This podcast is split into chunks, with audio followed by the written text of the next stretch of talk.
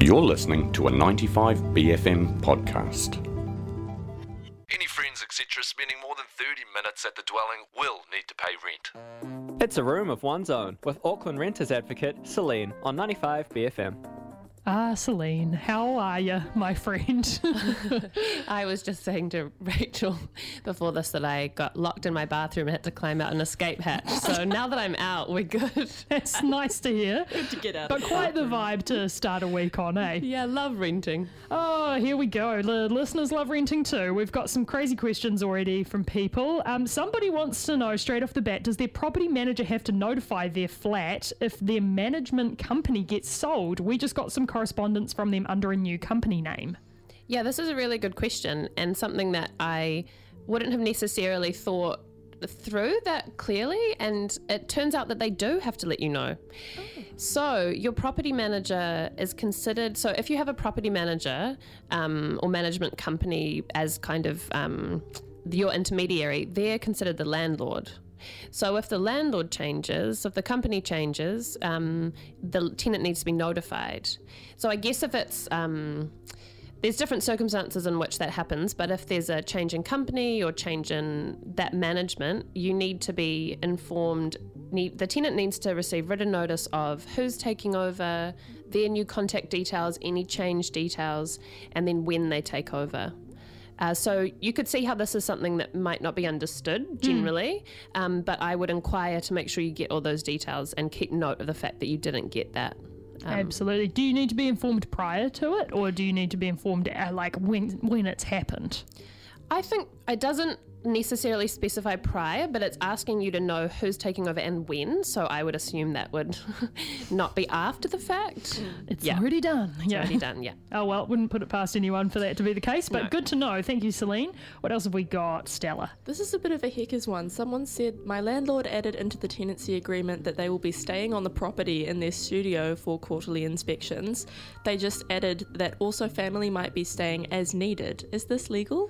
Yeah, this doesn't sound good to me as a situation. Get out. Yeah. So I, again, am just trying to work my way as a geographer through renting rights. So I'm not the expert. So with this, it's tricky and definitely something that seems like I would be asking some real questions of some expert advocates. So I would be calling the Auckland Tenants Protection Association. You can go to the Citizens Advice Bureau as well.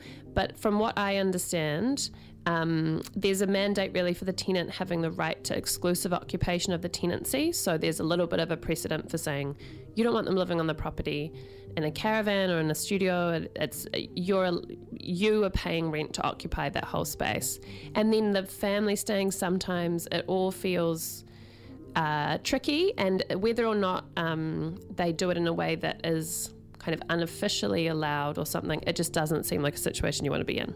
I feel like also probably quite crucially with this question is this sounds like something that was added after you'd already had an initial discussion at the very least, if not signed something. So that's something to probably think about as well. It's different, I guess, if you sign on to a lease and you've already had that chat and you're chill with it and your landlord's communicated that and you've agreed to it, blah, blah, blah.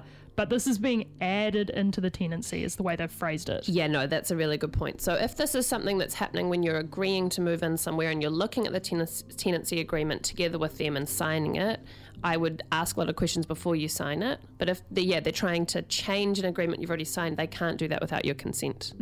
So that's the main point, really. Totally. What else have we got here, Stell? Someone said, how many flat inspections are allowed in a year? We are 6 months into our lease and we've already had 3 and they're now planning another, which seems excessive. Yeah, this is a really good question, and this is kind of where I got into thinking about tenants advocacy a bit, because we had a landlord who was very well intentioned but would come every 2 months, which every 8 weeks is already really feels like it comes around constantly. Oh yeah, someone has to be arranged to be home, we're all working, but unfortunately what we have basically at the moment is that the maximum frequency for inspections in New Zealand is once every 4 weeks. Wow, that's frequent. What? Yeah.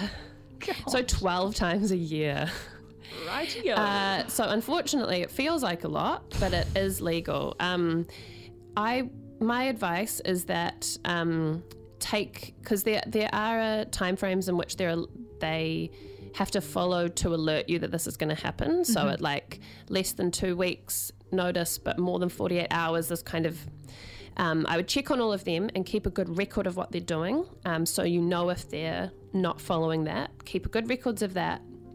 And then also you could see if there was a precedent for arguing that they're disrupting your quiet enjoyment. Mm.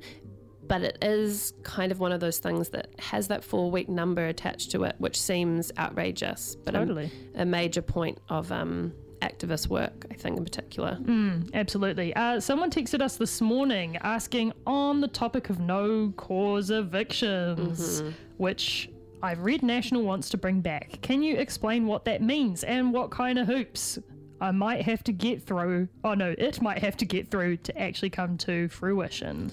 Okay, yeah, this is the no cause eviction is, so what we have at the moment is we had a amendment that Labour passed in 2021, the Residential Tenancies Amendment Act, which had a few things in it that added more support for renters, and it, in my opinion, didn't go far enough at all and needed to be worked on again too, but it's a start. Yeah.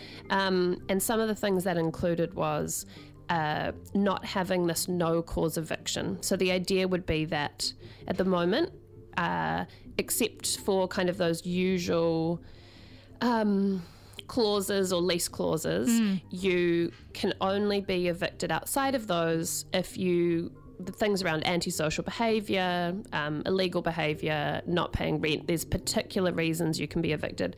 But they're also quite flexible in the sense one of them might be if the landlord wants to move in. So you can see how people can use that kind of widely if they wish to, but there is a justification needed for why you're evicting a tenant.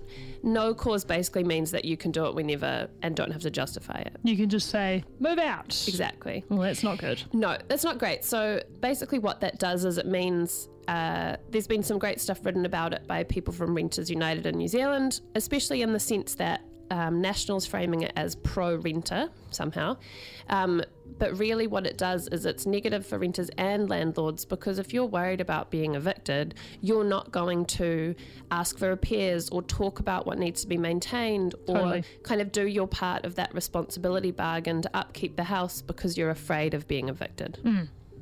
Which is why it got broadened in the first place. Exactly. So they're talking about reversing that Amendment Act. I haven't seen it listed in their like 100-day plan, yep. So I don't know how quickly that is, but I do think that will be coming down the line. I'm not quite sure where the time frame is for that, but it's something to be resisted for sure. Mm. Apropos of nothing, go check out your local Renters United group. We will put links to the Tāmaki one, the Pōneke one, which is very active in our podcast after the show. Good time to know your rights, I reckon. Every day is a good day to know your rights renting in Aotearoa, but yeah, if you're worrying about that stuff, go have a read. Knowledge is power. Yeah, a really good time to get involved with renters' work. Know your rights and find it's a good point for people to join together and use the renters' power we have in New Zealand. We have so many renters, yeah. And to know what we're just not going to put up with is an important thing. Totally. Talk to your neighbours and talk to other people who have the same landlord as you, because it's New Zealand. It's quite easy to work out some of your, fellow tenants working with the same people. So have those conversations. Solidarity forever. Thank you, Salene. Cheers, Salene. We will see you in a fortnight. If you have questions for Justine Sachs, our union advocate, you can text them through on 5395, or you can email us breakfast@95bfm.com. Hit us up on Instagram, and we will ask Justine this time next week, and we will talk to you, Salene, in a fortnight. Ka kite. A plague on both your investment houses. That was A Room of One's Own with Auckland Renters advocate Salene. That was a 95BFM podcast. Support 95BFM with a B card. Go to 95bfm.com/sign up.